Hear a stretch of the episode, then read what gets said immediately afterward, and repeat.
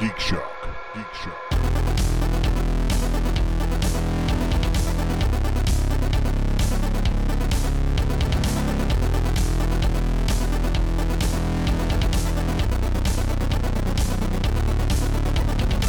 Full disclosure. That's what I'm looking for. Full disclosure.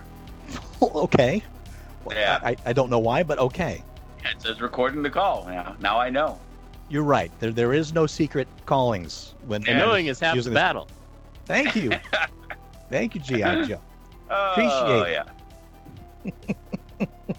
It's a Oh. geek imperative. Uh, it's, yes, it is ki- kind of. A, that was kind of a real genius reference in a way. Yeah. I'll accept it, hmm You better. but Yeah. but it's it but it is pushing it. I have seen Holly Hollyfeld in his pajamas. Yeah, that makes all of us. Oh yeah.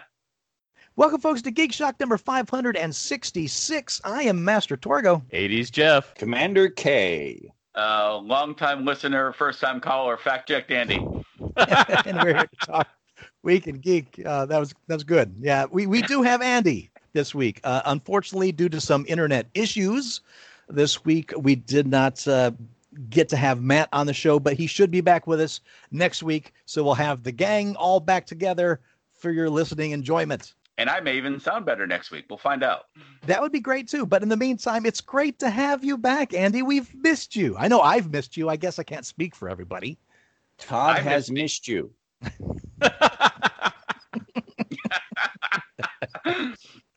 I like I like uh, Kay's Blue Wizard is hungry delivering. Uh, Andy, how you been holding up? Uh, it's it's not been easy, but I'm still here. I'm still alive. Things are moving along. Uh, we certainly have been enjoying your uh, your photo journey that you've been Oh. taking us down on the Shock Monkeys lair. I'm so aware of the uh, rivers of the Upper Connecticut River Valley. I'll, I'll bet uh, you have explored the area by now. I'm sure. Yeah, I know where all the secret stuff is. There's a So where- remarkable number of haunted house-looking places and, and abandoned factories, and at least two uh, abandoned mental institutions I've found. Oh wow! Oh boy. now, when you say found, have you gone in them? Uh, I haven't because I'm trucking along an 86-year-old man who doesn't walk very well. Maybe Yeah, not so no, good at parkour. Yeah, no, he's, he's and, and- and he's definitely, uh, you know, he, he wouldn't get past the first monster. So what you're saying, Andy, is you found places to hide the bodies. Oh, absolutely. I'm sure there's bodies in there already. So you've explored the area around you. From mostly from the car, yes, but Okay. Yeah. So are We've you going to branch out from there, or are you just going to stay and continue to explore the places you explored, but a little deeper? uh, it's going to be a matter of my dad's energy level. Earlier in the year, he was a little stronger. He's since gotten a little weaker, and he can't doesn't like he can't. Yeah, sorry, I'm trying to say this politely. He doesn't travel as well as he did. Uh, in the last few weeks, he's uh, I can't get as far as I used to get. In the spring, when I only thought I was here for a few weeks, we went to every town in Connecticut, which does involve driving several hours to get down to the far ends of it. Lately, uh, the last couple weeks, we've just been doing loops within a couple hours of you know the house. We we would drive drive out an hour and back an hour, pretty much. So how you have you been uh, passing the time otherwise? You know what? Let's just go into the gentlemen. What geeky things you do this week, and Andy, what geeky things you've been doing the last six months, eight Oh, months, I- twelve I- months, two years? I've been trying to catch up on a few things lately. Um, again, the the time crunches with my dad have gotten a little more, so I've been watching shorter stuff, catching stuff in between things, and I've caught up on um, Archer Dreamland. I, I finished that up this week, and I finished up uh, Kipo, the second season of Kipo and the uh, Age of Wonder Beasts. Kipo and the Age of Wonder Beast. Yeah, it's on Netflix. It's uh, post-apocalyptic. It's this kind of commandy light, but it's it's actually really good. I really enjoy it. It's def- definitely more kid fare than well, obviously more kid fare than Archer, but you know, it's it's more it's something you you monkeys out there with kids can watch with your uh, your kids and not be embarrassed. I, we've talked about this show already, right? We talked about when I was when I first started watching it. But it's like it's up to three seasons now, and I've I've seen the first two. Some pretty good writing. And Some of it does sort of feel like Monster of the Week. And this season, there was an episode early on that was like, well, that was weird and interesting, but uh, I'm not sure what it had to do with anything else. And then by the end of the season, that ended up being the Deus Ex Machina was that episode. Ah, so they're now kind of doing some serialization. Oh yeah, the whole thing is serialization from the get go. You have to watch it in order. Okay. I also watched On Her Majesty's Secret Service, which I had not seen before. The, uh, Really? the, the George Yeah. Lazenby James Bond movie? Yeah, it's uh not my favorite. No. For the kind of- longest time, it was mine. really, it's kind of well that makes sense. It's very Degrassi. It's very James Bond as a chick flick. It has Yeah. its moments. I like Telly Savalas, but I don't like him as Blofeld. No, and I don't like Blofeld as an active participant. I want Yeah. my, I want my Blofeld sitting in a car, stroking their car, sitting in a chair, stroking their cat. I don't want them chasing down Bond down uh, ski slopes. He was working himself up to that. Sure, he was doing a little parkour, doing a little, uh, little, uh, trying to build up his uh, inner core strength, that kind of stuff before he did those Sure. skis. Yeah, and then I he guess. realized, yeah, and then he realized, "Oh, why, why am I doing this? I'm, I'm Blofeld. I can just have other people do this for me. Give me my cat. right. No, but, uh, doesn't he get killed in the next, uh, the beginning of the next um, movie? No. No. What's the movie that no, starts the- out being killed? For Your Eyes Only is the one that starts with him dying. Oh, Yeah, because uh, Connery comes back for Diamonds Are Forever, and then that becomes the last Connery film. The last official Connery film, sorry. wait, Diamonds Are Forever? Is that Connery? Huh. Yep. That's weird. Because it takes place in Vegas, Andy. I know. That's why I, I kind of remember it being Roger Moore, but I guess I haven't seen that one in a while either. Andy, Andy, Andy, what are we going to do with you? That's actually the only Bond book I've read. Is, uh, is Diamonds Are Forever. How is that one? Uh, it's fine, but I mean, I'm sure it sounds like Kay and uh, and uh, Jeff have seen read more of them than I have. They they can tell you that the books are much more. Um, Subdued. What? Bond is not as immortal as he is in the movies. I mean, he gets the shit kicked out of him several times in Diamonds Are Forever. Well, heck, Yeah, he, the fir- he got beat up pretty good in the first few books I've read. Yeah, the first few books, he he's like it. It, it ends with him in the hospital. And also, like the movies, all they take from the books essentially is the title. Everything else, story wise, the Eon Productions did was separate. I know Fleming had an issue with like that first couple of movies. Well, Diamonds Are Forever has several of the elements from the uh, from the book, but uh, yeah, you're definitely right. It is fast and loose. Yeah, and uh, same with Live and Let Die. Uh, aside from the racism issues, um, the movie, of course, does take a lot, a lot of, of liberty with that book. But if when you read the book, you can see where they did take certain plot points from the the Harlem aspects and Is the Right. book as racist as the movie? much more. Oh, much more. Wow, Yes. that's impressive. Uh, no, I wouldn't say impressive. That's that's not the word I'm looking for. But Horrifying. yeah, yeah. Okay. It's, uh, just It's a slice of historical Americana.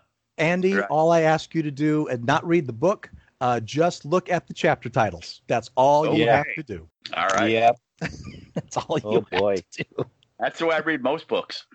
Uh, in this case, it's probably for the best.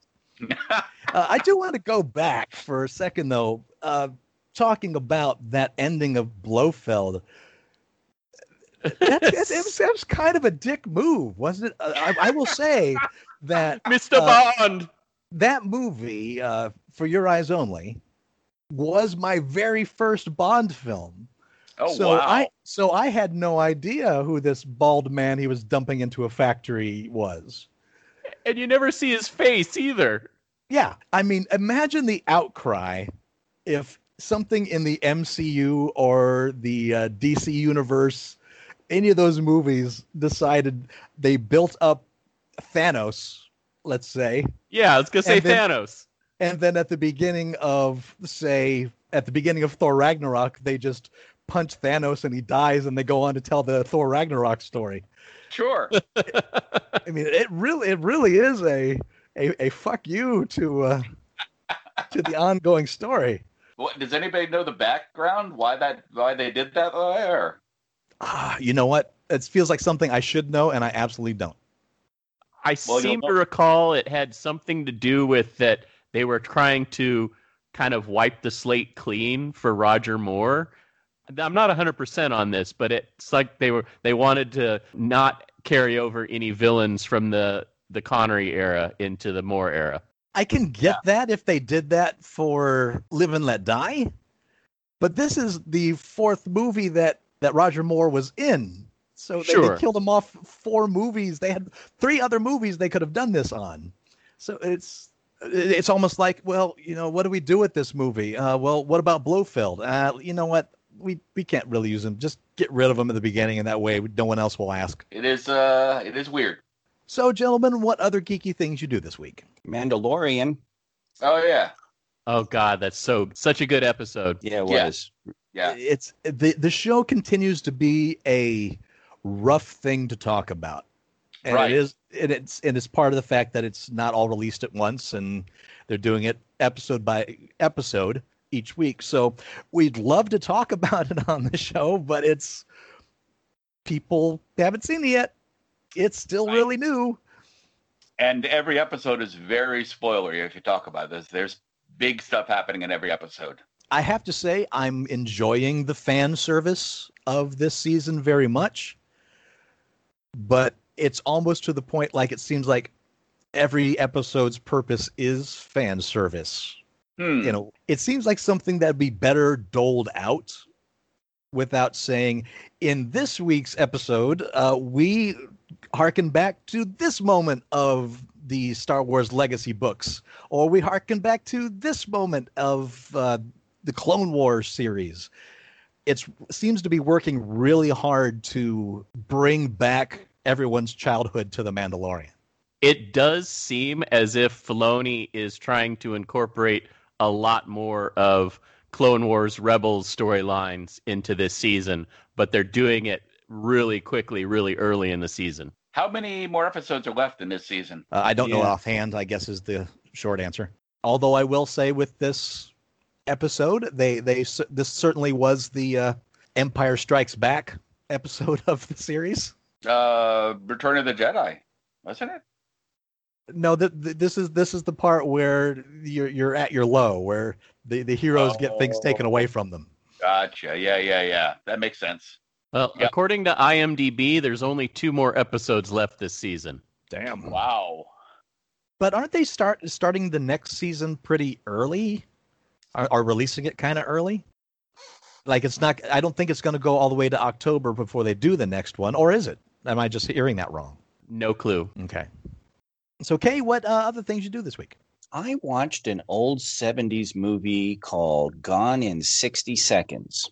Nice. Oh yeah. It, it's really Was it interesting. as good as the remake. Um, well, it's kind of funny because Vernon had gotten it, and his comment was uh, kind of hilarious. He said it's uh, it's kind of hardware wars level of acting. Oh God. Wow. Augie Um, Ben Doggy. Yeah, I mean to the point. Even even with like sh- really weird, where like everything is ADR, and sometimes they even have like these weird montage type moments where people are meeting and talking, but you're getting a voiceover. It's like they're they're not even bothering to try to sync the voices in the ADR. They're just like, we'll just treat it like a documentary or something. All of the scene work to set up the set piece is just awful. But the set piece is pretty insane because basically the ending 40 minutes of the movie is one long chase scene, one long car chase. Yeah. Uh, the guy is definitely a stunt driver. And actually, it, there was some pretty good stuff in there. Really impressive, uh, even in terms of impressive cinematography. Uh, there was very little undercranking, which is kind of odd for a chase movie. But Right. Not- they not- actually uh, did a crap ton of uh, you know just r- real time filming and stuff and it's just absolutely absolutely amazing. And yeah they they demolished 90 some odd cars. It's not a Mad Max level of undercranking. uh no no. Not at all. It's it's actually really uh rather impressive. It was interesting. It was interesting. I, I have no idea as to whether or not to recommend it but it was interesting Maybe the, I- recommend the last 40 minutes. Uh, you know what? I would do that because it's definitely a study in old cinema and car chases and stuff like that. Frankly, you don't need the rest of the movie. It's it's actually ironic because basically the movie takes pains to set up that they're car thieves stealing cars, but they're car thieves with hearts of gold. The the lead uh, driver and leader of the car thief ring refuses to steal cars that are not insured. And sometimes they'll steal a car and discover it's not insured, and so they return it and then go to steal another one of the same make and model.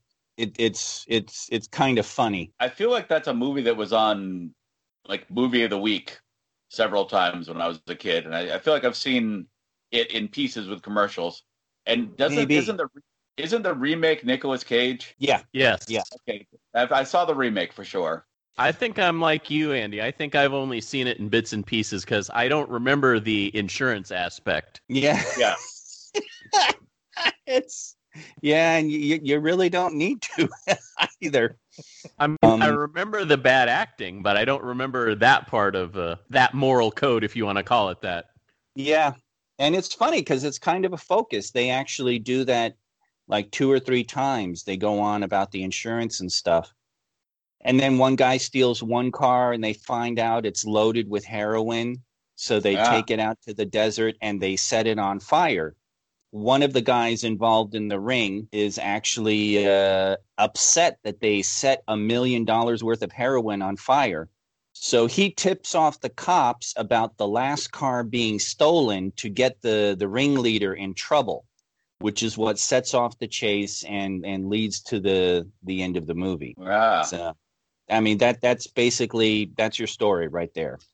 The 42 minute and 40 second car chase is on YouTube. The forty minute. 42 minute and 40 second, yes.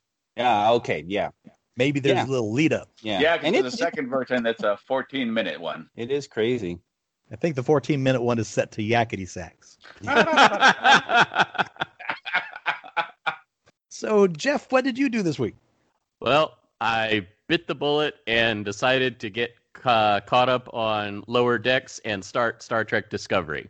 Uh, Aha! Let me tell you, I really liked Lower Decks. It's fun. It's supposed to be a comedy, and it is, but it's not like overtly silly. It kind of states the inherent silliness in some of the storylines of the dramatic plot points of Next Gen and original series. Um, and a Discovery, oh my God, that show is hitting it out of the park this season. I am really impressed with all aspects of that show. I can't wait for the final. Like, th- I think there's four episodes left. Oh, wow. You are burning through that. I, I am interested to see your opinion next week as to what your favorite season of Discovery has been thus far. I mean, up to this point, I think it's this one, Wow. but I'm only uh, eight. I think I'm eight episodes in of the full season, and I think January is the final episode. So it'll it'll be right before I have to cancel all access again. just to avoid getting shit from us about it. You know, well, you know, I love how Matt never gets shit about having it for how many months did he say before he forgot to cancel it? I, I know you, you never cease to remind us. Yeah. Yeah, exactly. He's bigger than you, and we fear he might hurt us. Don't, Yeah, don't, let his. Cana- don't let his Canadianness fool you. yeah, he's He an angry head off a moose. he's an Yeah. angry Canadian. His Canadian is deeply tempered with Floridian. Floridian. I also um, I'm about halfway through um, the Flight Attendant on HBO Max. It's a it's a new series starring uh, Kaley Cuoco. Oh, It's what is uh, that about? so it's it's a murder mystery. Kaley Cuoco plays a flight attendant who wakes up in bed next to a guy that's dead, and As one does. Yeah, Yeah. you know that that old chestnut. if Uh, I had a nickel for every time. uh, flees the scene trying to figure out what happened, and then the next several episodes is her doing the exact opposite of what a normal person would do, and it starts investigating her own involvement in the case instead of abiding by like her lawyer's advice to stay clear of it and to not do these things that she's doing and everyone else that's her friend that says don't do that. Get out of there. Don't do that. Don't go to that house. Don't go investigate that. But i thought i'd check it out because you know she was on big bang theory and she hit it out of the park with harley quinn. So um, i'm enjoying it so far. It's it's a little um, it's it's a little silly on her end because she's a, a functioning alcoholic. So she's constantly drinking, and then her view of the world gets a little bit interesting at times. The best way to put it, not overtly cartoony, but more like what somebody who is trying to view the world through an alcoholic haze would be. So, So- uh, Does the camera work that? I mean, do, do do you sort of view it through her eyes and experience what she's experiencing, or you're viewing it third person, so you're you're looking at everything. Although you do get inside her head a couple of times. I hesitate to say too much more because it would spoil one of the um, the key points of the show if people want to check it out. But uh, So it sounds like this has kind of a com- uh, comedic tone to it. yeah, it's I mean it's serious, it's drama, but it has that right amount of comedy to lighten the situation, especially for somebody that she feels like she's losing her mind several times. So she's trying to figure out what happened because she can't remember everything from that night, but it slowly starts coming back to her over time. I'm I'm intrigued. Well, this week I had a lot more fun playing pinball.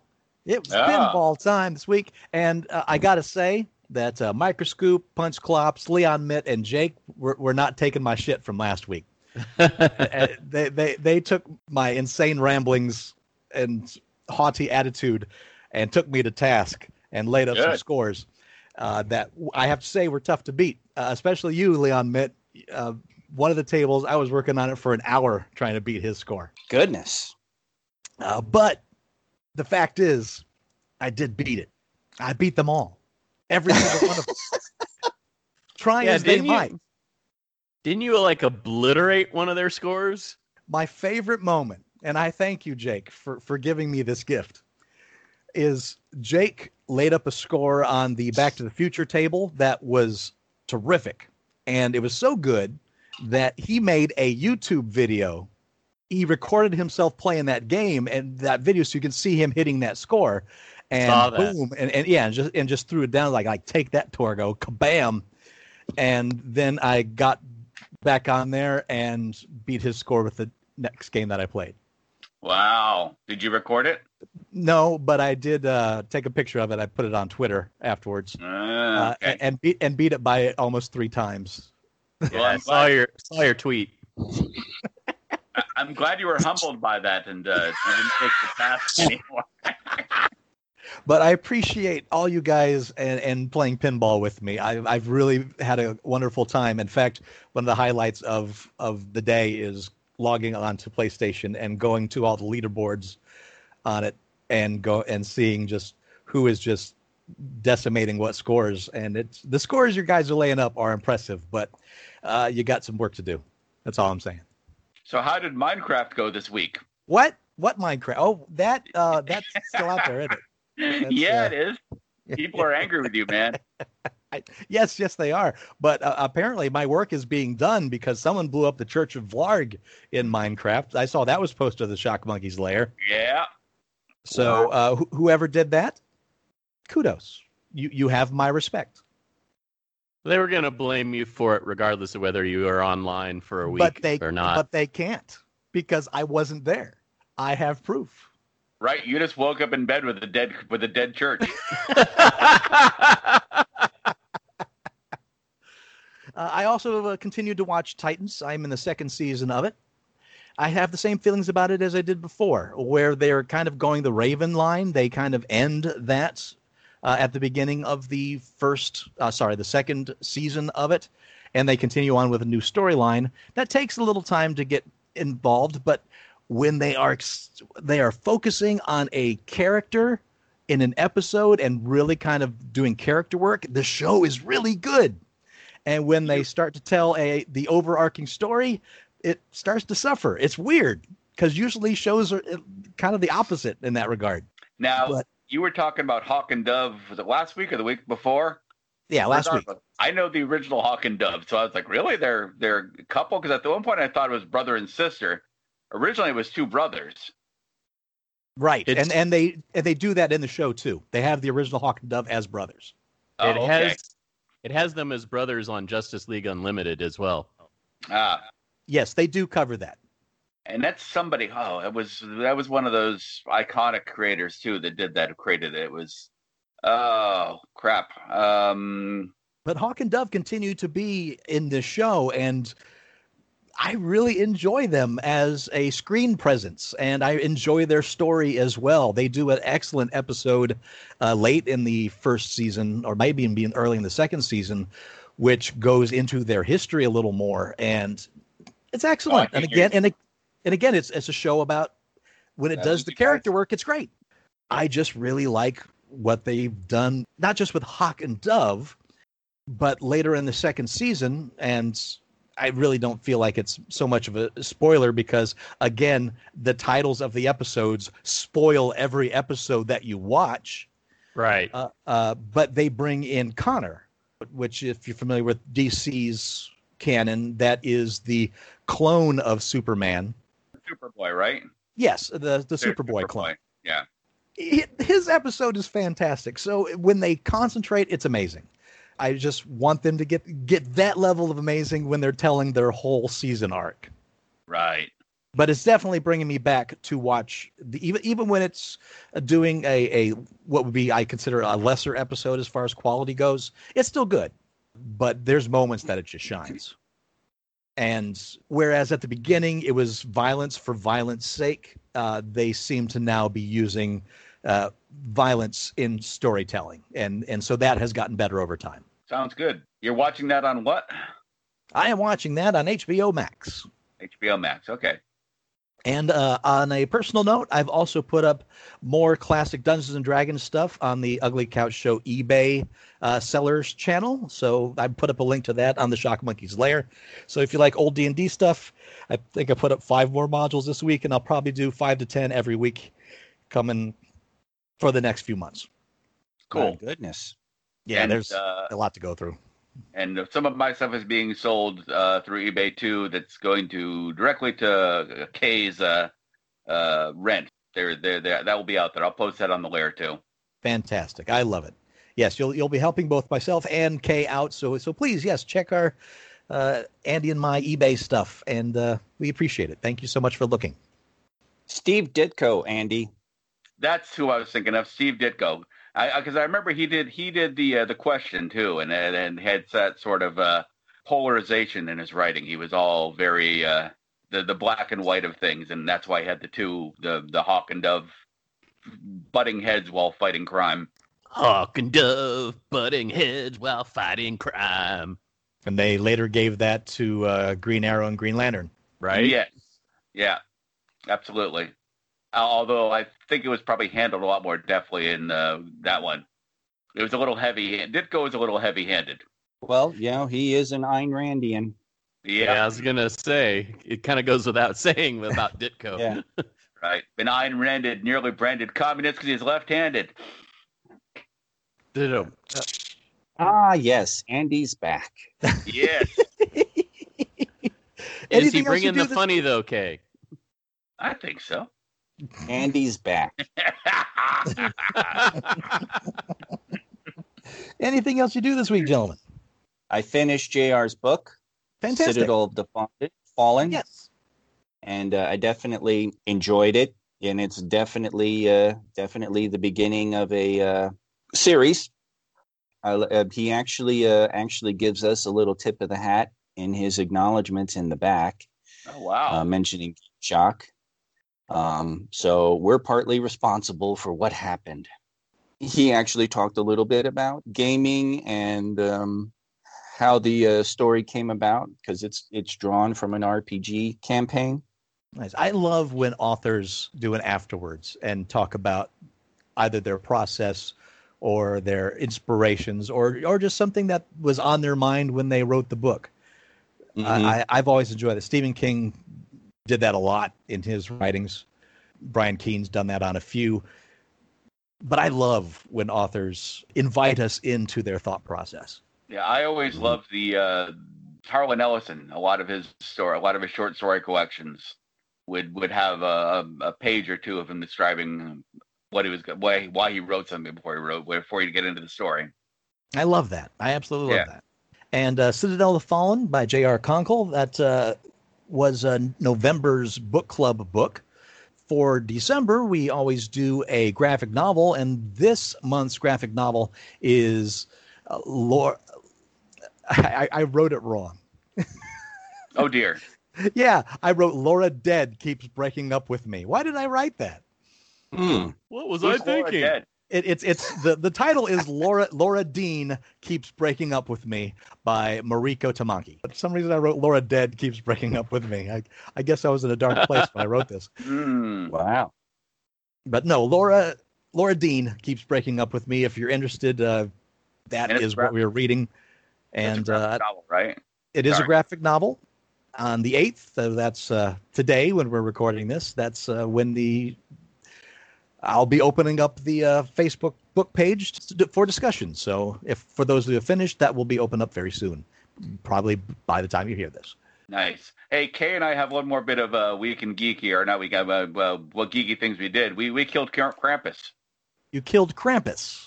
Yeah, kicked its ass. Okay. Uh, please. Clar- Uh, clarify. yeah. so uh, Kay and Biggs and Jeff Harris and Matt Spalding uh, will have a, uh Monster of the Week game going on whenever we can do it. Um, in theory, weekly, but not always. And uh, this week it was uh, the the the uh, big bad was Krampus, and uh, we took his ass took his ass out. He probably deserved it. Oh, Yeah. definitely. He was going after kids, Yeah, but, but that's okay because Andy got a hold of his sack. I do. I have Krampus's sack. Does, Why are you always that, grabbing sacks, Andy? I don't know. does that have some kind of magical power? His We'll Krampus find sack? out. We'll find out. We got his robe too. He went all Obi Wan on us when we killed him. Uh oh. Yeah, that was after uh, after Andy rubbed Holly all over Jeff's sword. Mm. as one does. Not my sword. Yeah, I noticed all the things that seemed to take out the Krampus seemed to be stripper names. It was Holly and yeah, Cinnamon. yeah, yeah. That was a fun point in the game where where I rolled very badly going to the kitchen to try and find cinnamon, and I rolled so badly that I decided that what I picked up was uh, seasoning salt. And I was trying to stop Krampus with seasoning salt. Uh, anything else, guys? Uh, Uh, yeah. Queen's Gambit. Ooh, I want to see that. Queen's Gambit on Netflix. Pretty good. How far are you in? Oh, I watched the whole thing. It was really funny because I, I was planning on starting starting it, and Lewis came home because he's staying here for a little bit.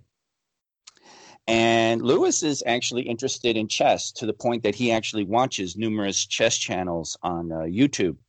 So he's like, "Well, let's see what the first uh, episode's like." And so we watched the first episode, and it was totally not like what we were expecting. So we were like, "Well, let's see what the second episode's like." And so we watched that, and then Lewis is like, "Well, what's the third one then?" And then we watched that, and then I was thinking, "Oh, I Lewis think I is see how this to go going. yeah, and and it was like, okay, I guess Lewis is going to be going to bed soon, and uh, no, he's like, well, turn on the next one, let's watch it. You know, Oh wow! we actually, uh, we actually, it, it's like I think it's eight or nine episodes. It's not very long, and we we binged it all the way to the end that night. In Was one he ha- night. Wow. Yeah. Was he happy? Chess. Yeah, yeah. He was very interested. Uh, one of his chess channels, actually a couple of them, analyzed the games. So uh, we watched an episode where one guy broke down the final game and discussed it and everything. And the story was interesting. It's fictional. It's it's fun and interesting anyway. Definitely recommend it. All right. You know, and if you watch it with your kids, they're going to come out of it very interested in uh, chess and probably interested in tranquilizers and smoking. Cool. All right. Uh, th- the four food groups. Yeah. So Well, gentlemen, we got a little bit of mail, so uh, let's hit that before we do some news. One sent in uh, due to my kind of uh, pouring out of my heart last week uh, as to why I hadn't gone back to Minecraft yet. Uh, so I'm going to read that one. This one is from Leon Mitt, uh, the guy that is awesome at pinball. His, he, he writes, I have been one of the many that has bis, dis, been dismayed by Torgo's absence from Hobbiton. The server is missing chaos, which often Aw. helps push past those times when you are between projects. However, I do get what you're saying. Hobbiton has been a place of refuge for me through the stress of the pande- pandemic.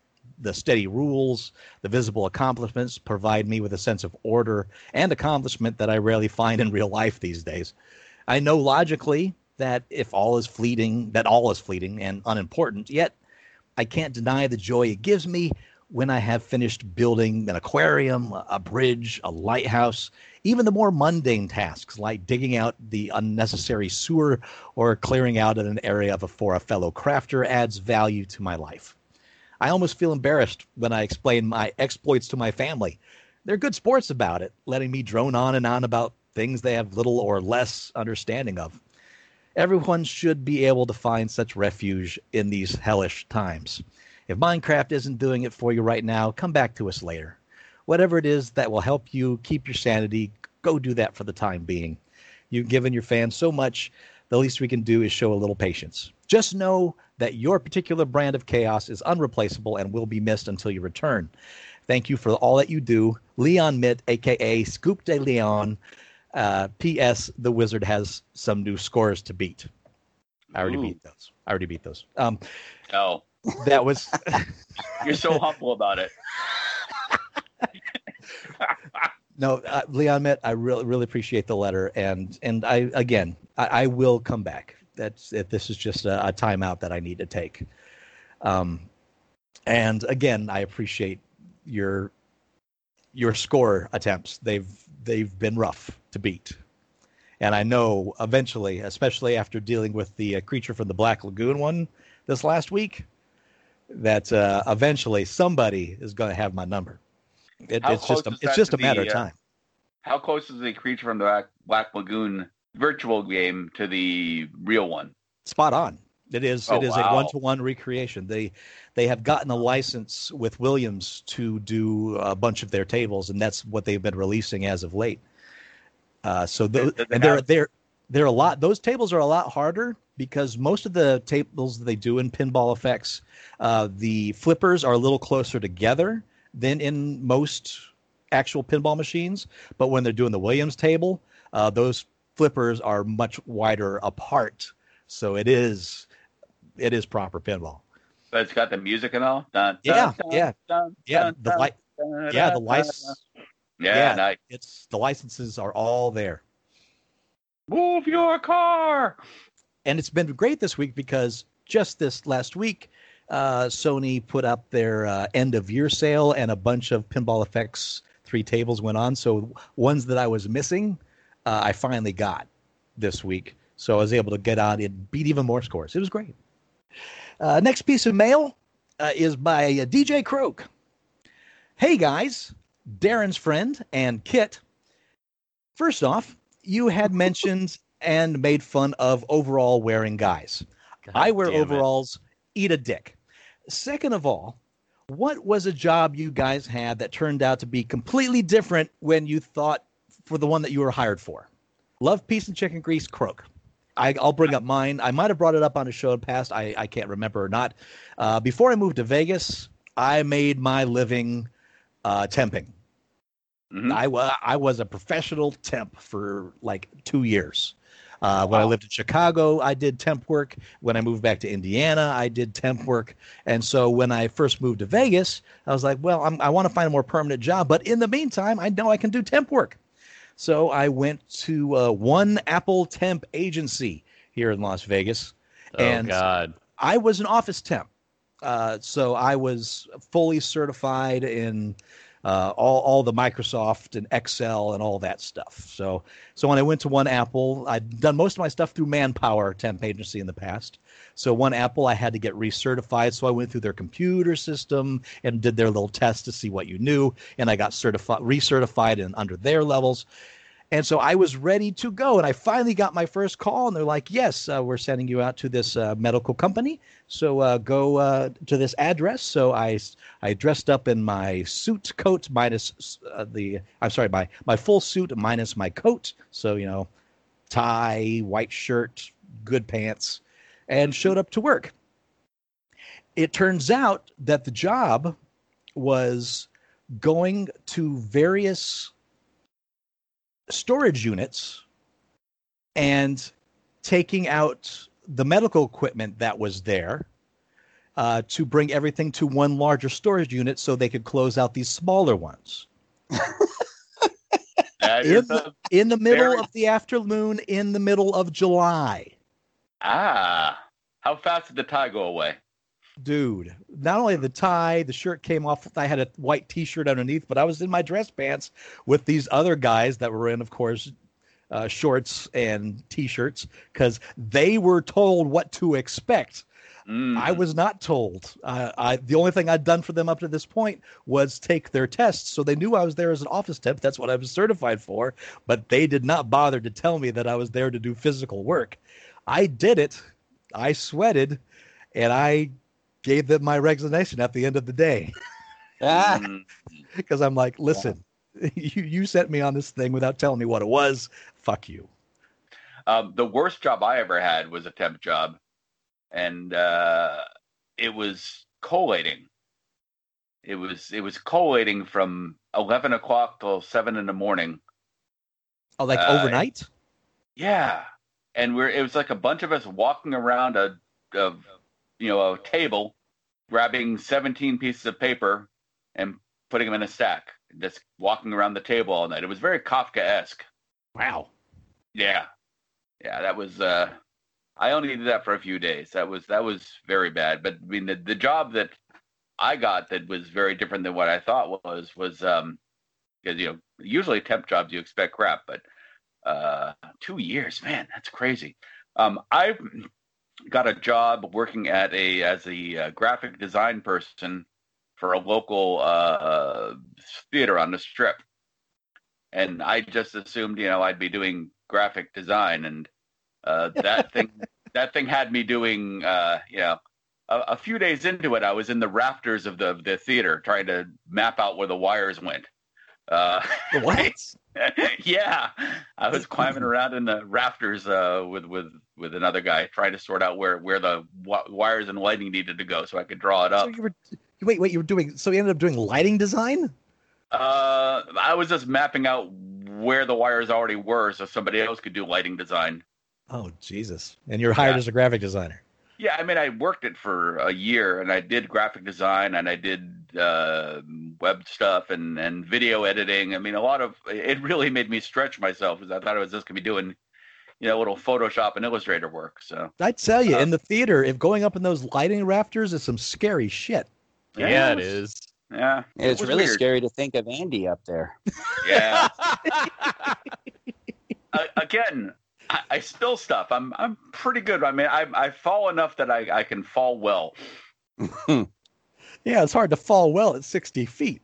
Well, that's true. Yeah, I was. I'm, I'm careful on that kind of stuff. But yeah, I mean, like, I mean, among the graphic design stuff I had to do was, uh, I think they might still be using this damn piece of art. It was a, a hypnotism show, and it was a guy waving a clock, and there was a showgirl in it, and uh, they insisted I make the breasts bigger on it, so I, I inflated the breasts of a showgirl. And I had them on layers, and I showed it to the theater owner. I was flipping back and forth between the inflated version and non-inflated version, and making him giggle. That sounds like an Andy job to me. Yeah, Yeah. yeah. So, I also had to do a lot of. Uh, I'm not even sure I should commit to this stuff, and I'm Oh, not shit. sure I did. I'm not sure I did much of it myself, but uh, we would make up publications and make up quotes on those publications for the advertising.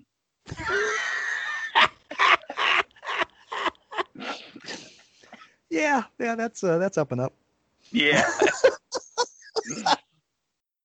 Vegas Yeah, News but the- said the The whole point of the original question is: Were you expecting that when you went into the I- job? I certainly wasn't expecting to perjure myself in the uh,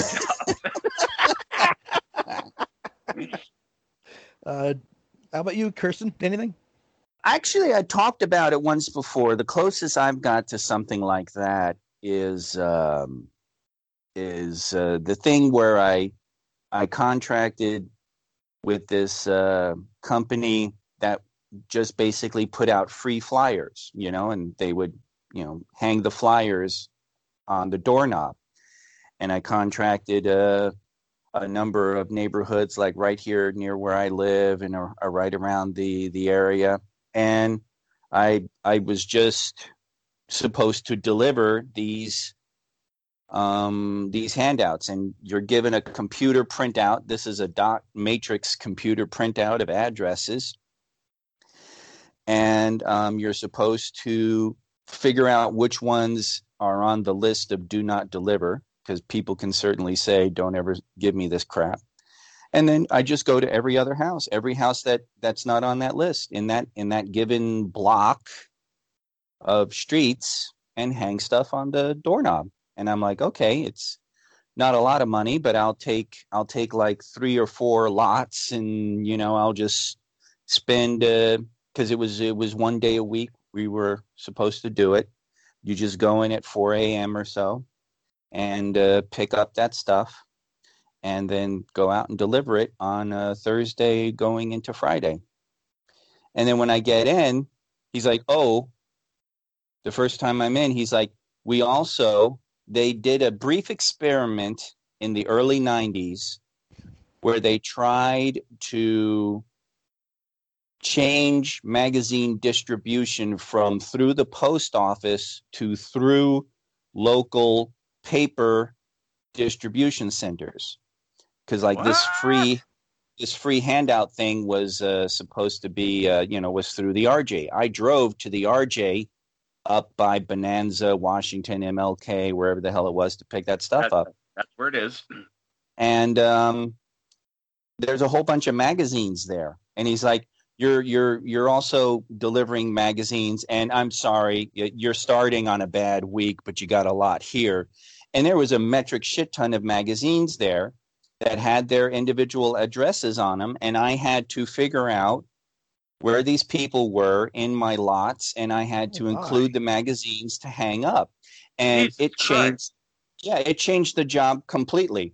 Now I had to organize the magazines, lay out my uh, my deliveries, and make sure I had all the magazines. People were yelling at me because, of course, they're trying out this new distribution. So people hadn't been getting magazines for a month, or other people had canceled and it's like stop bringing me these magazines. And it's like i'm just a distributor. And they're like well tell them. And i'm like i can't tell anybody. And it just changed everything. It was it was bizarre. It was, was really really bizarre. job? was that a one day job then or? Yeah that well that was no it was one day a week. I needed some money so i tried to stay with it but i lasted about a month. And then i was like oh, i'm for, forget this and I I quit. And so yeah, you're, I you're gave, better man I than gave, I am. Then that's that's a nightmare. Yeah, no, it was. It was. It was. It was terrible. I ended up spending two days a week doing it. I would stay up all night just trying to organize the magazines, and then I would deliver them out. And oh god, it just was miserable. So there was that. How about you, Jeff? I, the only one I could think of that was something that it wasn't presented as was uh, uh, when I was first starting college and I was kind of getting fed up with McDonald's and was thinking of moving on to a different career. I got approached uh, to do uh, this business, which wound up be- being Amway. Oh. Oh. And uh, yeah, it it wouldn't have been so bad if all it was was trying to to sell Amway products, but they wanted you to keep buying all these training tapes and stuff and I was just like, you know what? No. This is, you know, it it was enough to be suckered into an MLM business anyway and now you want me to spend even more money buying your stupid training tapes that's, that's where they make the money, man. That's that's where the MLMs make the money. Is is yeah, yeah. They make it on off of you, right? Yeah. Yeah. yeah, that's what I. That's why I tell people that story anytime they they say they're considering anything that sounds even remotely like what I went through, and I'm like, let me tell you a little story.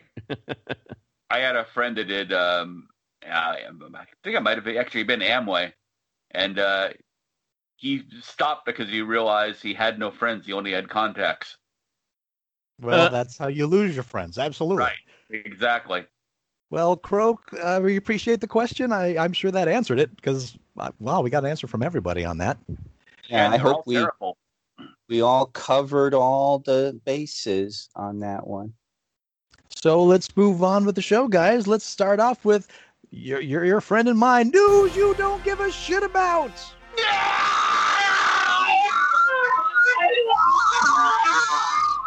the fuck is going on? Sounded very alien esque. You All right. asked for it, Todd. Such a weird thing that happens when you do that. I don't know if it's supernatural or just digitization. I, I don't. It it sounds like in Star Trek: The Motion Picture when they get beamed up and the transporter malfunctions Yes! and they Yes, so freaky. that's exactly what it sounds like. I know, right? I can't wait to hear it. And of course, Kay's not here to hear it because he's he's off. Kay's taking a shit. Here's a peek News you don't give a shit about. it's, it's in the right section. Um, news you don't give a shit about. Except Kay. Kay gives a shit. Um, the Arecibo Radio Telescope, the Oh. 305 meter dish in the hills of Puerto Rico, is to be decommissioned after a pair of cables that support a huge platform above the dish broke. Uh, the enormous telescope has been in use since it was completed in 1963. It has been used to study Earth's upper, upper atmosphere, mapping near Earth asteroids and the moon, observe distant galaxies, and to send signals to a distant star cluster in an attempt to communicate with any potential civilizations. But on August 10th, uh, 2020, one of the auxiliary cables slipped from its post and fell to the ground. When it fell, it damaged the dish, tearing a 30 meter gash into it and also damaged several of the panels making up the Gregorian dome. No one was hurt, but this incident provoked NSF to inspect the telescope to see what could be done to repair it. After an investigation, the NSF concluded that there is no way to fix it while still maintaining the safety of any crew who would do the work. So the NSF therefore decided to decommission the telescope. It's not clear how the decommissioning will be done yet. The platform is enormous and heavy, and it will take great care to disassemble it properly and safely. However, the alternative is to do nothing, and that will almost certainly lead to an uncontrolled collapse of the platform, which would be catastrophic. There are historical buildings under one tower that need to be preserved, and also there's wildlife, including endangered species, that thrive under that dish, and those need to be considered as well. Hopes are that a new telescope will be built to replace it. Uh, until China built its 500 meter dish in 2016, Arecibo was the largest dish single radio telescope on the planet. Hey Todd, Yes. uh, your your thing is about a week out of date because remember I was talking last week about how I was disappointed they were going to decommission it. Yeah. Hours later, they had a catastrophic failure. Yeah. There's video of it on YouTube. It is Yeah, that's that's what I was I, I thought I was referring to when I wrote this down. The- I saw the cat the catastrophic video of everything just falling apart. it's it's like breathtakingly scary. I mean, wow. Yeah, you can see that centerpiece just fall right into the uh, into the half sphere and just just obliterate it. it was scary to watch. It was just like I hope nobody was anywhere near. I mean, they said there was no injuries, but still, I'm sitting there going, uh, "That's just incredible how much devastation happened in that." Yeah. What Yeah, about those it's- historic buildings you mentioned? I, I I don't I think that's all still fine as far as I'm aware. Okay. Two Because- of the towers because- collapsed. Yeah, it all collapsed into the dish. That kind of stayed there. You you can see the the wire whip down into the uh, the half sphere and just rip it right up. Mm. And it's yeah, you're right. It's absolutely terrifying to watch. It's it's almost as terrifying as watching Greg Brady uh, crash during the Hawaii episode of uh, Brady Bunch. Uh, so it's nearly that level of of just jaw dropping fear. Wow.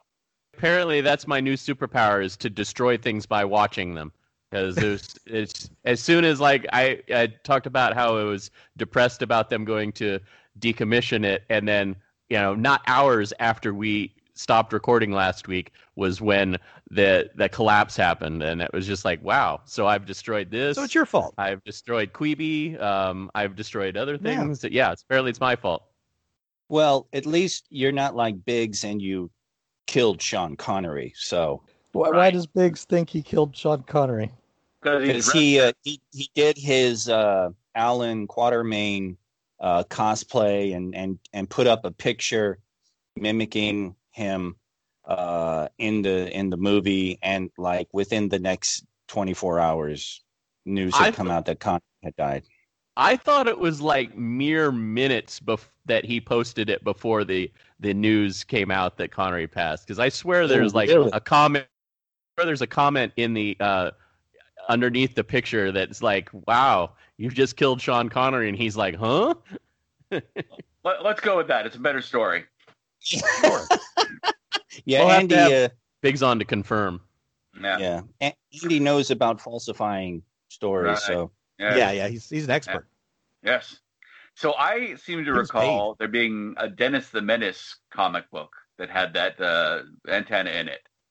There was a series of Dennis the Menace comic books that were essentially uh, travel guides. I suspect it was a, a way for Hank Ketcham to pay off his make his uh, his vacations uh, um, paid vacations. There were a bunch of Dennis the Menace co- comics that were essentially Dennis the Menace going to this place, Dennis the Menace going to this place they weren't really good. They were they were uh, of course we're talking about Dennis the Menace. It was not the most brilliant comic ever. Um, No. Yeah, these were particularly uh, uh, forced. But is it worse know, than my- Family Circus, Andy? Nothing's worse than Mm, Family Circus. yeah, that's Although back in the days before the internet was a big thing, uh, at conventions there was a guy I met. I can't remember who it was, but he would sort of under the table sell you dysfunctional Family Circus comics. Where he nice. where he just changed the because it's easy enough to do. All I have to do is change a caption, and he would change a caption to something. I mean, incredibly terrible. The, the one that sticks in my head is oh no, Billy is Billy is walking down the street shouting at the uh, shouting at the people in the windows, saying, "You suck. Your you know, your mom sucks, or your dad sucks, and I would your brother would have sucked, but I didn't have another quarter." Damn. good Yeah, I- comedy there. Somewhere there's a several of those dysfunctional family circus zines kicking around. quality stuff. you know, the very first comic book I ever owned was a Dennis the Menace comic book. You poor bastard. Well, that's pr- it's probably why I never got into comics until I was like in junior high again. Because as a kid, I had a birth a, a comic about Dennis the Menace's Margaret's birthday party or some shit. Uh, when I was a kid, my mom bought me some comics at a garage sale that were Uncle Scrooge comics, which the the stories were essentially what Ducktales became. It was literally Uncle Scrooge with Huey, Dewey, and Louie, and going through adventures. Yep, I was a big fan of those. You could, for a while, you could get like three of those in a little plastic bag at um, like Woolworths and stuff like that. They they would sell little packages of them. You get Gyro Gearloose comics, and you know, all, but all the people that showed up in Ducktales, when I started seeing those Ducktales comics again, and were were basically uh, those are all Carl Bark stories, or mostly Carl Bark stories. Yes, and uh, after we got those at the garage sale was when we discovered the uh, the comics at the um, I can't remember what drugstore. It wasn't Woolworths back in Kansas, but they had that the same thing, like you said, like the three comics in the pack for like a dollar fifty or two dollars, something like that. Those those were great little packages, and I assume they were old comics that had been reclaimed. So I remember like picking up like Magnus Robot Fighter and stuff like that, and I mean they were all Gold Key comics and Yeah, West comics. Yeah, they were fun stories for a you know six or seven year old Jeff. So you know, I don't. I don't know the, Yeah. how they would live up to today, but I I loved them. I mean, I couldn't get enough of them. I've reread some of those as an adult, and they're still pretty solid. Yeah, I mean, and for a kid's story, they weren't like dumbed down for kids. I guess the best way to put it. It didn't feel like it, at least to me. Yeah, I had a hard time uh, parsing the Donald Duck from those comics, from the Donald Duck and the shorts you'd see on the Disney show, the Disney, Yeah. the Wonderful Disney. And the one in the comics was a little angry, but the one in the uh, the the shorts was, you know, psychotic. yes. oh, and that's I watched that. Rev. I watched uh, Three Caballeros recently. That is Oh, wow. painful. That is Really? shut. Oh my god! I mean, the last forty minutes of it is a, is a long acid trip mixed in with uh, weird things of birds sexualizing human women. It's just fucked up beyond belief. Wow. Imagine and imagine that they made a ride out of it in, in Epcot. Yeah, oh God. Oh, The updated Epcot ride's not bad. They uh, they toned it way down. Uh, You know what? In, in that aspect, that to compared to Three Caballeros, yes, absolutely. Uh, however, is it a, is it a good ride? No, it, it's terrible. Uh, well, I One mean, the, it's one of the worst rides that Disney's ever made. I mean, now I- and now knowing what I know about ducks, I mean, sexu- ducks sexualizing human women is just even creepier. Definitely didn't make the ride. Yeah. I will I will just say when Barry and Deb and I went on it, um, when we went for Barry's birthday, we were suffering from heat exhaustion. So riding in a air conditioned ride was was maybe c- coloring my opinion of it. But uh, I They- fully get that, but that is a very low bar to set, Jeff. Well, I'm just saying the the ride is different now. It's a it's a ride to celebrate Mexican culture and heritage. It always was. And when they added the uh, three caballeros to it, they fucked it up. Oh wow. It used to. It's always been a ride through Mexico and Mexican culture, and it was an animatronic ride. Now it wasn't the most advanced animatronics, but it was at least interesting. Now you're just riding by a bunch of TV screens with the three caballeros on it, and it's not like like they're in 3D or anything. They're just Right. TV screens, and mm. so they've kept some of the animatronic stuff toward the end, Yes. but all the way going up to it is just you're. It's it's a boat ride past a, a Best Buy with three caballeros on it with, with, with better with better theming. you really hate those rides that have TV screens, don't you? I do. I think there's such a cop out. Yeah, I agree. I mean, don't get me wrong. The, the the Mexican ride never had the best of animatronics, but it definitely was a step down. Well, that's that's what the movie was in the first place too. Is it was done during World War II, and it was tip of the hat to try and get Mexico, get Latin America, not to, to the, the the Latin America know that we were friends with them, and they didn't shouldn't side with the Nazis. I guess it served its purpose then, Yeah. kind of. Weekend Geek. Yay! It's good to have you back, Yeah. Andy. It's good to be back. Right, Kay? Todd is happy Andy's back. You're just mad because I gave you all that shit about you using your controller upside down. Weirdo. Wait, what? uh, Andy is an anti-invert controller. Uh, I think most of the world is anti-invert, but uh, Thank you. Thank you, Todd. Freak. I disagree. Jeff, you and who else? Me? Uh, me, Kay, and several of the shock monkeys. Yeah, people were showing up on this thread talking about Yeah. inverted. They had Oh, wow. opinion. Y'all bunch and then- of weirdos.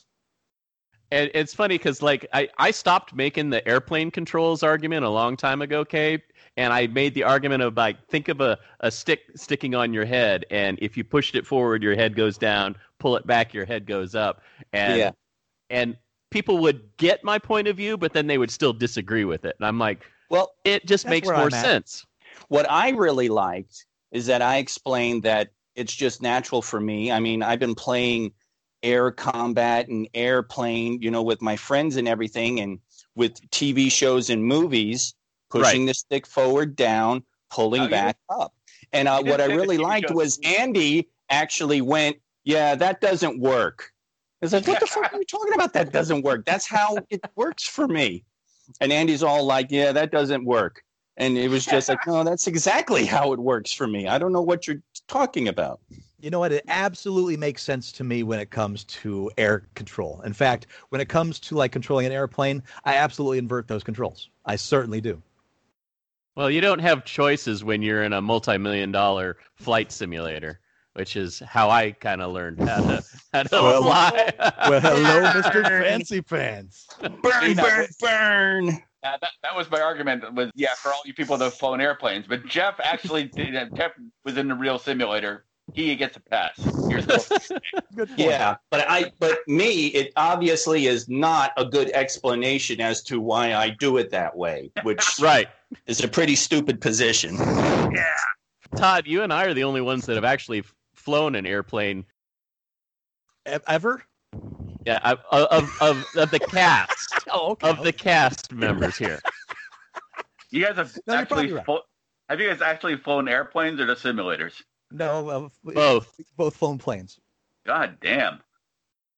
Well, Yeah, I think I told my story about when I was flying Cessnas and the fact that I had such a uh, mentally impactful moment that I actually lost the memory. Oh wow. Yeah. Hmm. I'll, I'll do a, a, a quick recap. I won't go through the whole thing, but yeah, I was taking uh, flight lessons. I was doing the, the book work, but I was also doing the full practicum work, going up in the air because I talked about how much I, I my favorite thing was to go up and stall the engine. I loved that that that roller coaster ride of fun. Then this, I, I'm telling what I was told because I have no memory of this. I still have no memory of this. My brain blocked it out. Uh, when I was coming in for a landing uh, that we were cleared for, another plane came in for a landing that they weren't cleared for, and they came over the top of us, and we almost lost control of the plane. Oh, Whoa. the jet jet wash. Yeah.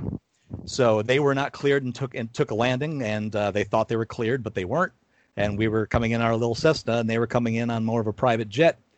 And uh, yeah, then uh, we got caught in the jet wash, and uh, uh, apparently, it was a uh, a very harrowing moment.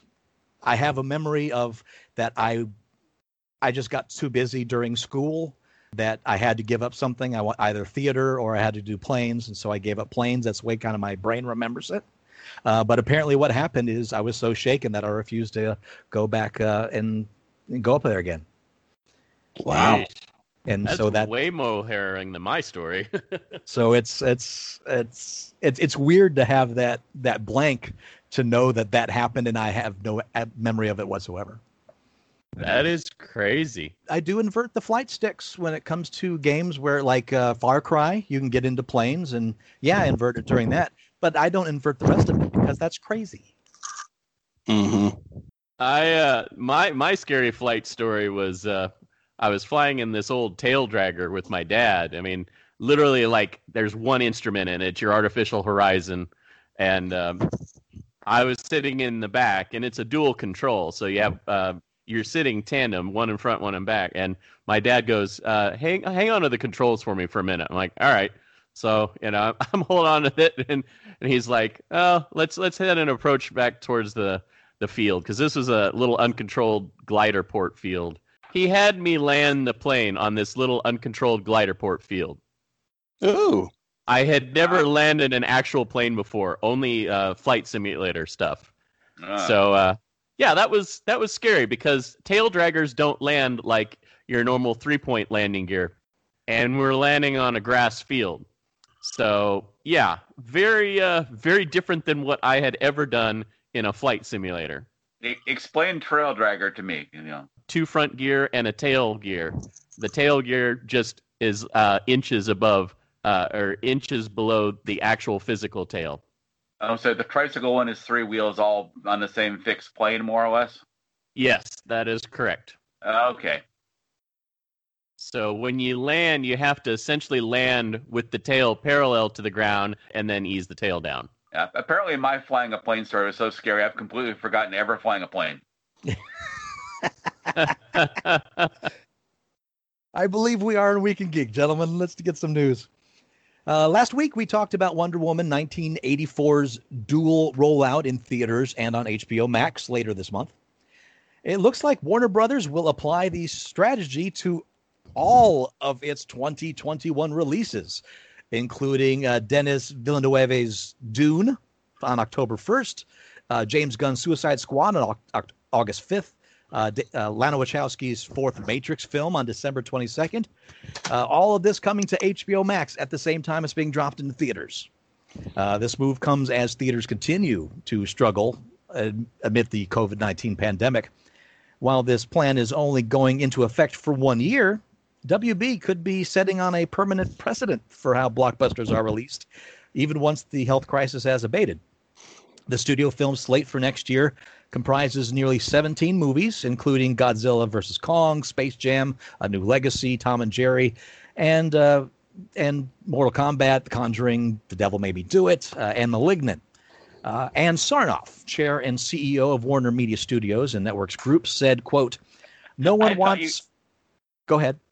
I thought you said and Sarnoff. I'm like, what the hell, Sarnoff? Well, I haven't heard about that movie. Yeah. I was like, ooh, Sarnock. This sounds really cool. Right. Uh, Green light. Uh, Ann Sarnoff, who is the chair and CEO of Warner Media Studios and Networks Groups, I love saying all of that, said, quote, No one wants films back on the big screen more than we do. We know new content is the lifeblood of theatrical exhibition, but we have to balance this with the reality that most theaters in the U.S. will likely operate at reduced capacity throughout 2021. With this unique one year plan, we can support our partners in exhibition with a steady pipeline of world class films while also giving moviegoers who may not have access to theaters or aren't quite ready to go back to the movies the chance to see our amazing 2021 films. We see it as a win win for film lovers and exhibit- exhibitors, and we're extremely grateful for our filmmaking partners for working with us on this innovative response to these circumstances.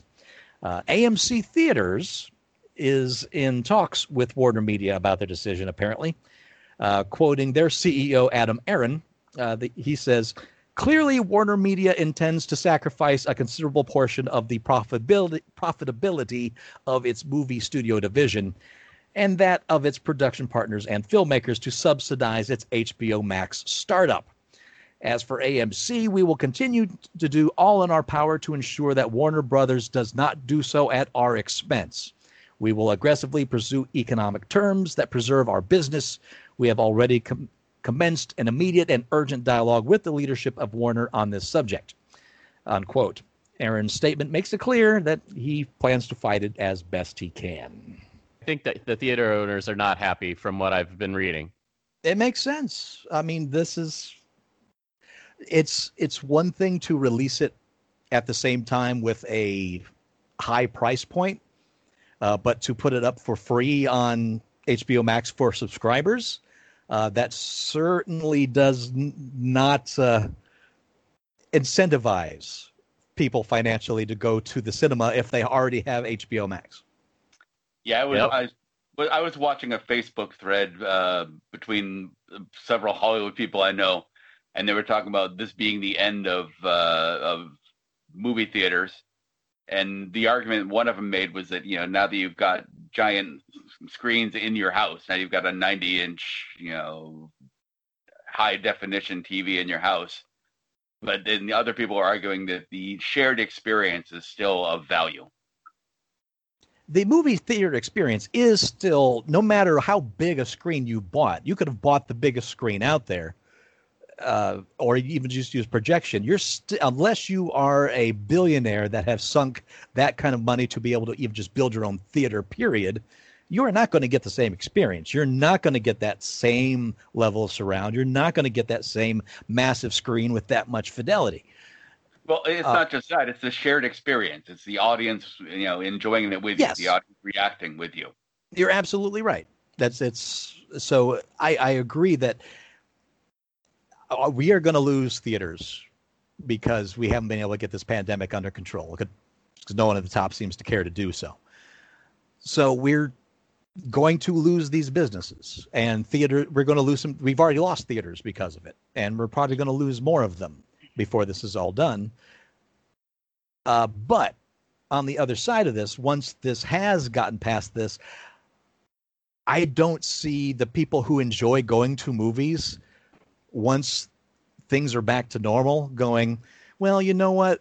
We've we've watched movies at home at the same time. Let's just watch them at home now and not go to the movies anymore. I don't see moviegoers doing that TV was that way too, and, and it didn't stop people from returning to the theaters. I think it'll be a hit, but I don't think it'll be a critical hit. What's most likely going to happen is you're going to have these bigger companies go bankrupt.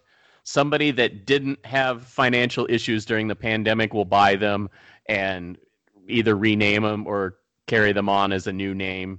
That's probably what's going to happen with your big theater. Most likely. Uh, unfortunately, the ones that are really going to get hit are going to be the small independent ones.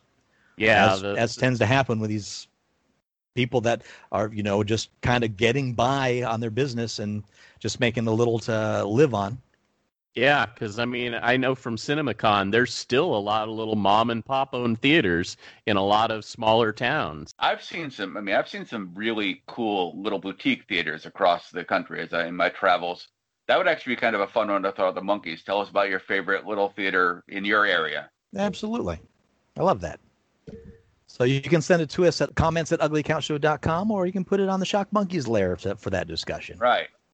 Well, gentlemen, I know it was a very short news segment, uh, and there is a lot more news out there. Uh, but I'm very excited to start this new variation of red light, green light. I think we're at the point that uh, we need to do that in the show. Otherwise, we're going to have a three hour show. Not that the monkeys wouldn't appreciate that, but unfortunately, uh, I am pressed for time tonight to get this show recorded and edited and go to bed early. So, unfortunately, I can't do that tonight. Yeah. So we'll return to some of this news next week. Uh, but in the meantime, let's do some red light, green lights.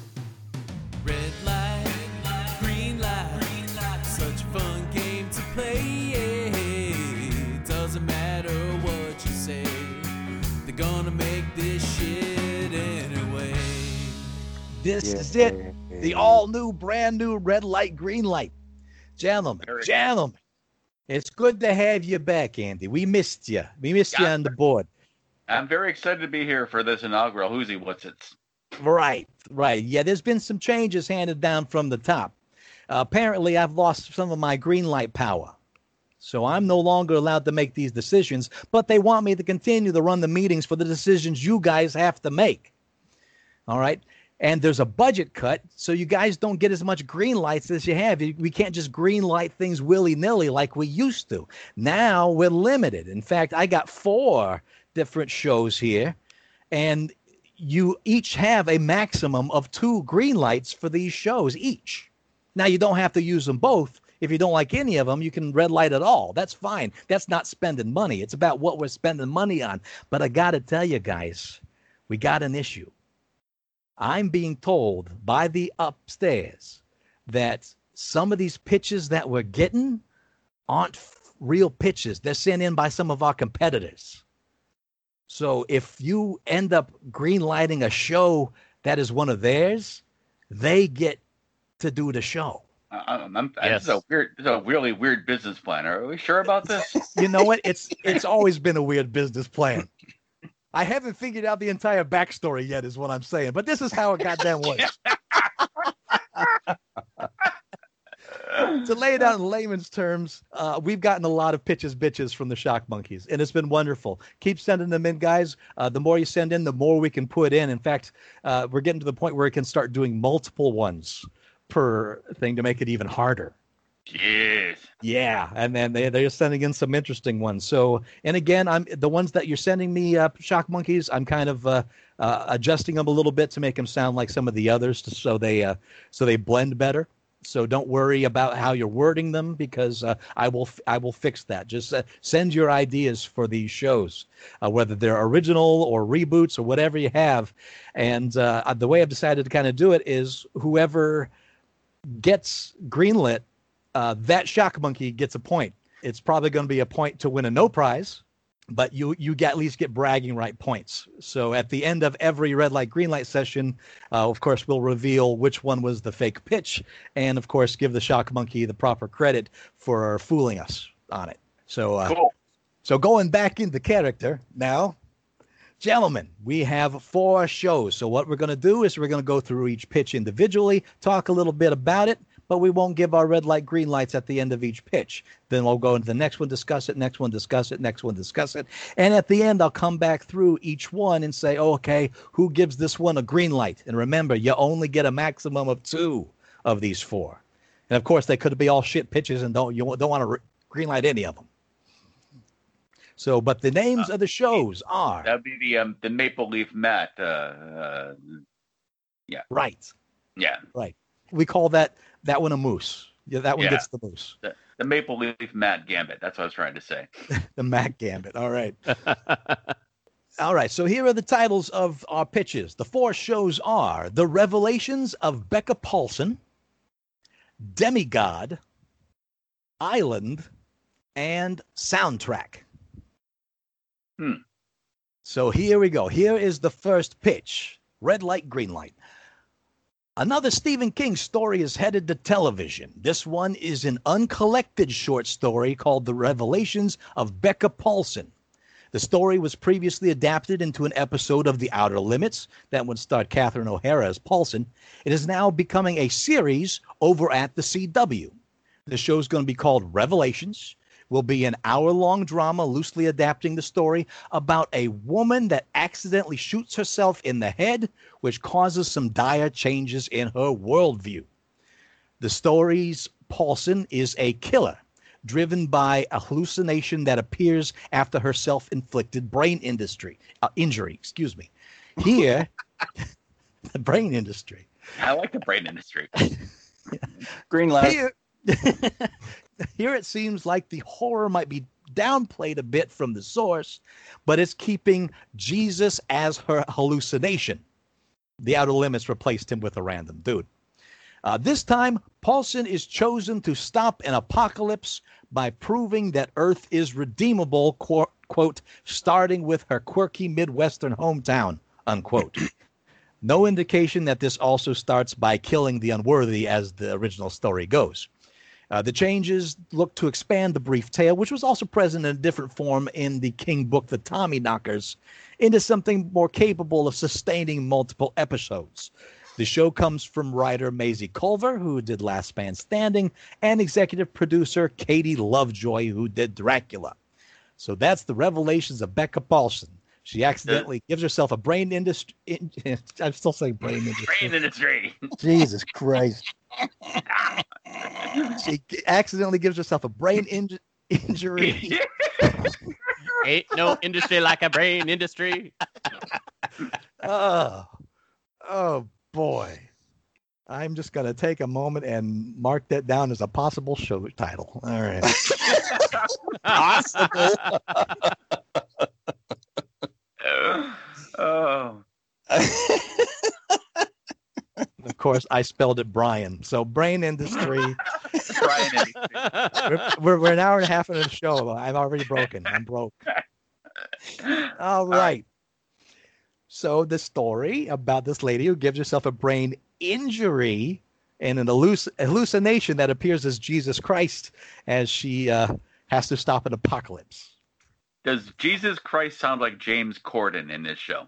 I doubt it, but I'm, I'm going to say probably not. There's nothing about it. There's no casting, All right. of course. So it, sounded, uh, it sounded pretty familiar, you know, up to that point. Yeah, it does sound like that Max original that's coming up.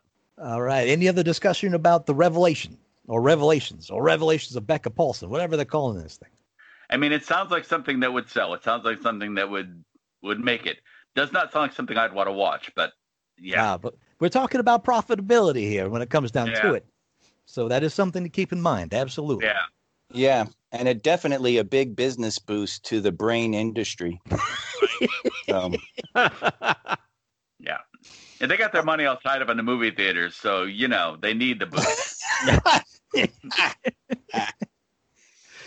All right, gentlemen. The next one is is uh, red light, green light. Fox has greenlit Demigod, a video game themed comedy for development, created by Katie Greenway, who did Bella and the Bulldogs. The half animated, half live action show will follow the adventures of a powerless fast food employee who escapes the dreary life work by diving into an Animal Crossing like fantasy world she's created in her favorite video game. However, things quickly go wrong when the game's latest upgrade causes the virtual townspeople within the game to suddenly become sentient. That's what we got for Demigod. Hmm. And it's by Fox. Is Fox even a real entity anymore, or is, it, is Fox part of? Uh, Fox, the TV station, yeah, it's a real, real entity. Oh, still okay, there. So they're, they're disassociated from the. Uh, Disney is calling the former Fox Studios 20th Century Pictures, I think now. Right. Yeah, So- and we only do TV shows, Andy. We don't do movies. That's You see, right. that's where I'm confused. All right. I mean, it sounds like an interesting idea for a show. It sounds very, uh, uh yeah, it, it, it sounds interesting. but I'm, I'm I'm still getting confused by the Fox thing. But uh, yeah, I, I think I may be focusing. Too, I think I may be focusing too much on the game show aspect of it. The game show aspect. The I, And, all right, now who's suffering from brain industry? Well, there's your title of the episode. Yeah. No, I'm I'm I'm I'm uh, trying to figure out which one's a fake one, and then the Fox thing is a red herring to me. But I, I'm probably wrong. Oh my God! Don't try to figure it out now, Andy. What the hell's the matter with you? Jesus. Who You've like been it? asking that. You've been asking that question for a lot of years, Kay. Yeah. All right. Uh, red light, green light. The next one. Aldous Huxley's final novel, Island, is getting a series adaptation produced by Leonardo DiCaprio. After making waves with his soma fueled, orgy laden dystopia of complacency and control, Huxley imagined an island of intense social bonds, responsible drug and sex practices, and New Age philosophy.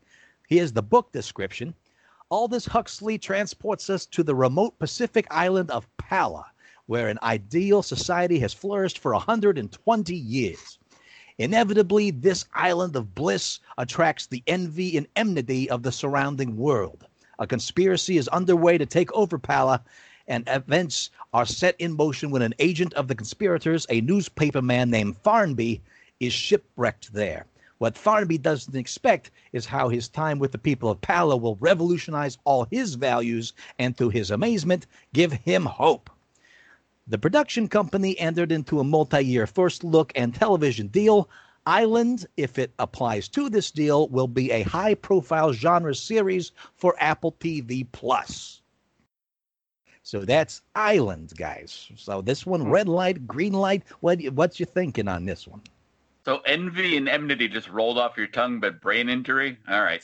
That's that's my life. That's what I do. Welcome to my world, or former world, I guess. I have to say, Andy, I was impressed myself. So absolutely. oh, um, newspaper reporter, huh?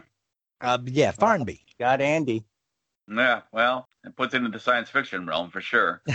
Um, I- I've never read Island. In fact, uh, until this came up, I, I I didn't even know Island uh, was a Huxley book. Me either. But uh, does uh, does this utopia thing work for you? Somebody that goes in to try to destroy it gets uh, gets amazed and brought into it. Meh. Yeah, yeah, I'm less interested in this concept. Yeah, some some of those those high concept um, new agey novels have a hard time translating. Sure. Well, they they just canceled Brave New World, and that was what a one of the big sellers for Peacock when they launched.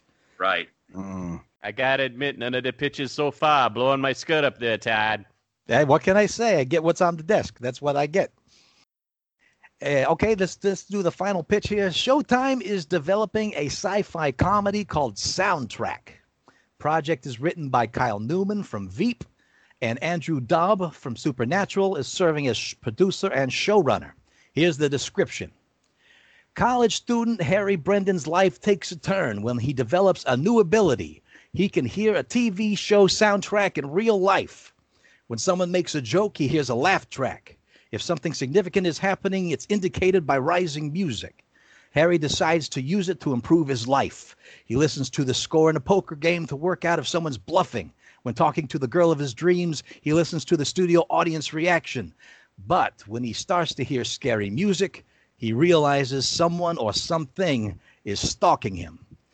Uh, Newman is quoted as saying, Television and film music is integral to the medium. It tells the audience what to feel and when, sometimes without us being aware. Soundtrack explores the power that music has in our culture while examining our own responsibility with the gifts we are given, unquote. No release date is set for the series. That is Soundtrack. Okay, that what I like. I think that's an interesting idea.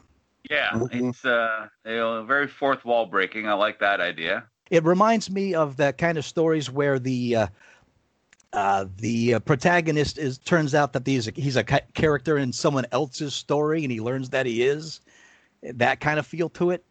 Mm. But yeah, that that kind of meta idea. Yeah, Like that Will Ferrell movie recently.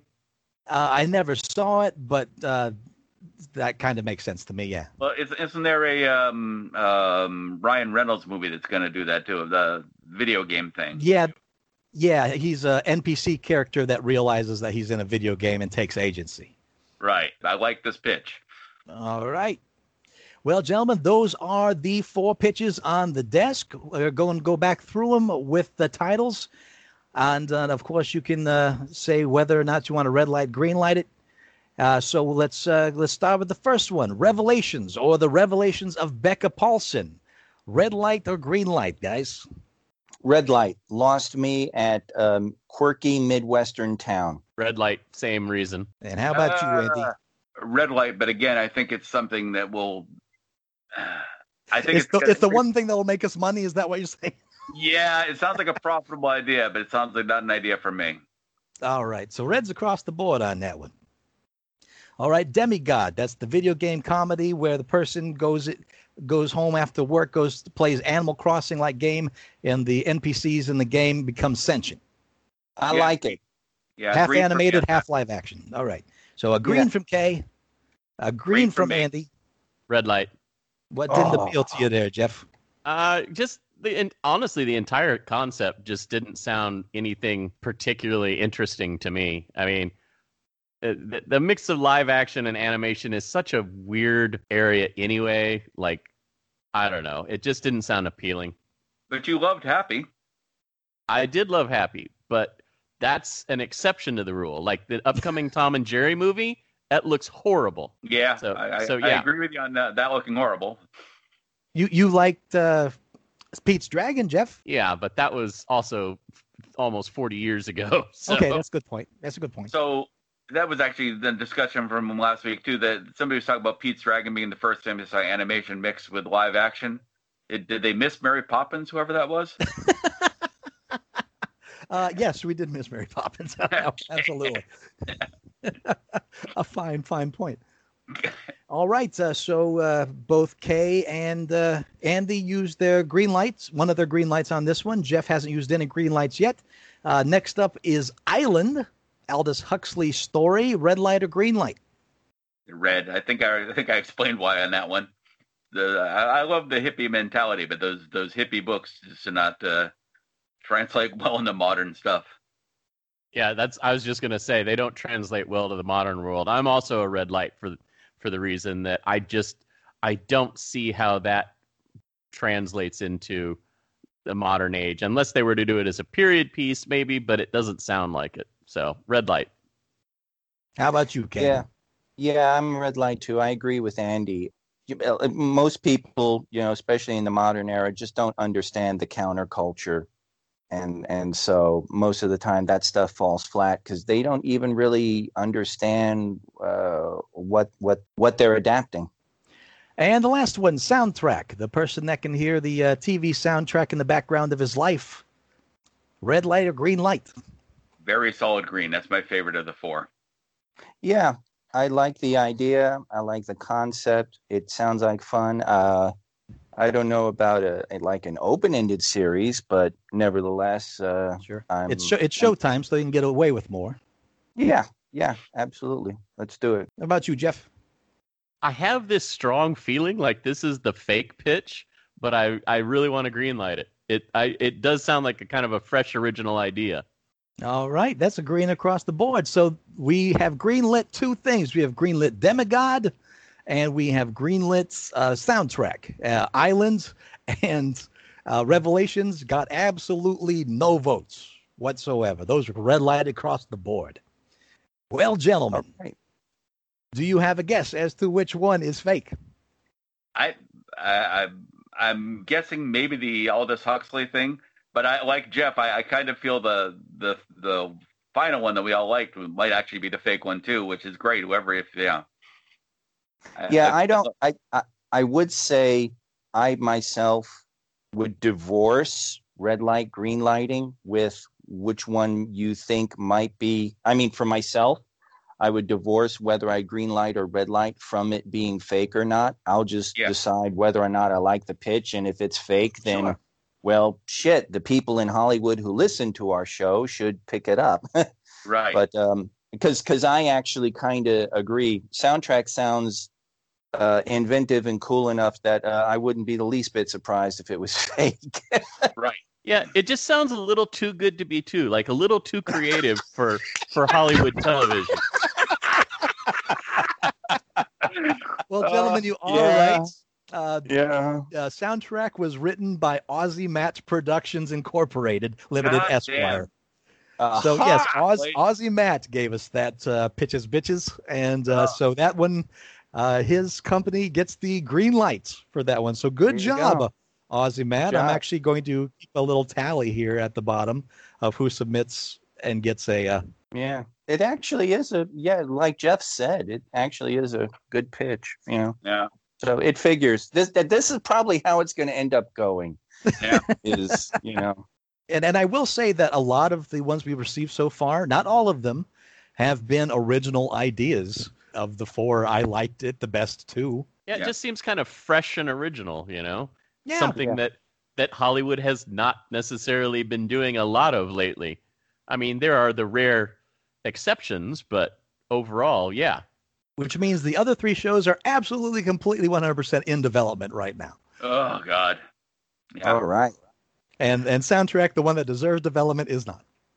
Ugh. yeah that figures we did a That's life. we did a 48 hour 48 hour film that had a little of that in it. It was called Hello Frank, and it was a TV writer, a sitcom writer in hell, and and he could hear the soundtrack, but he wasn't reacting to it like this. He wasn't he wasn't using it effectively. He was just you know complaining. Just when they aware? laughed. Yeah, it was like, yeah, there, there would be a laugh. The laugh track would come on. And he'd turn, that's not funny. Shut up. yeah and i think i think uh, you're bringing up a good point andy because that sounds like the cool hook to this series is when when todd said he decides to use it i like that yeah Yeah. Yeah, yeah. So I tell you what, I, I have nine pitches bitches in in the works right here. So there, there there's plenty more of this to come. And again, if we receive so many, I might do multiple ones per show, depending on how much time that we can dev- to devote to red light, green light. well sure My hat Yeah. is really off on this one. This one, this one blew it, knocked it out of the park. That was a you could really you, todd you could really mess with us and and one day do all pitches bitches but not tell us until the end That's true. As andy sits there stumbling over himself trying to figure out which one is uh, fake Oh yeah, so now that we're out of that, but explain this Fox thing to me because I'm very confused. I thought we were just doing. It's, it's, Fox, the It- it- TV it's- it's- network. It's like someone about to have sex and going, you know what? Tell me about how how, how IUDs work. That's uh, Yeah. that's interesting to me right now. Well, yeah, that's an, that's an important thing to know. It is true.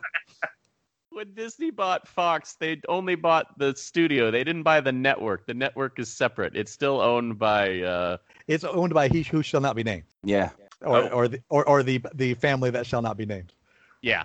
the other Begins family with an M. Yeah, moist, the moist family. Uh, I, I thought you were talking about the the Orange family, and I was very confused. I didn't know they'd gotten into media. No, Oh, don't worry, that's coming. That's coming. So, in other words, we we you're still confused. A little bit. the, the, the Fox TV network is making a movie or a series. yes, as they Yes. always have. Okay. You know, Firefly. the- they do shows. Right, right, Yeah, right. they, they brought That- us that's the what they do. Simpsons. Let, let me break it down a little, Andy. All the Fox properties that were television before owned by Disney now. There is now a Fox Television Studios, which has nothing to do with the previous 20th century productions. Does that make more sense? Oh, yeah, I think I'm getting it now. Good.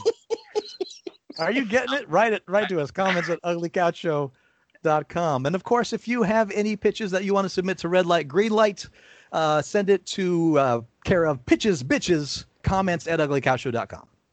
And until next week, I am Master Torgo. 80s Jeff. Commander K. No longer placeholder fact check dandy. And if all goes well next week, we should also have Matt returning to us as well. But Andy, it's so wonderful to have your voice back. Yeah, and hopefully, hopefully I'll be off the phone next time. And we'll talk to you next week in Geek. See, see, Jeff, if you just created that that chart for me with the all the uh, the uh, you know the the crazy person wall chart with the uh, who owns what and where's what and all that stuff and all the Right. yarn going between the signs. And, There and just make go. sure you invert the controls when you put it all together. I Right. prefer a Venn diagram. oh God. And Todd is very happy Andy's back.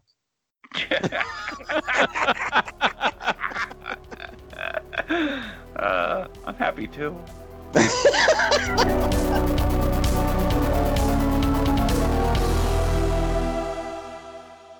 Hey, what's the first item of Weekend Geek, man? God fucking damn it!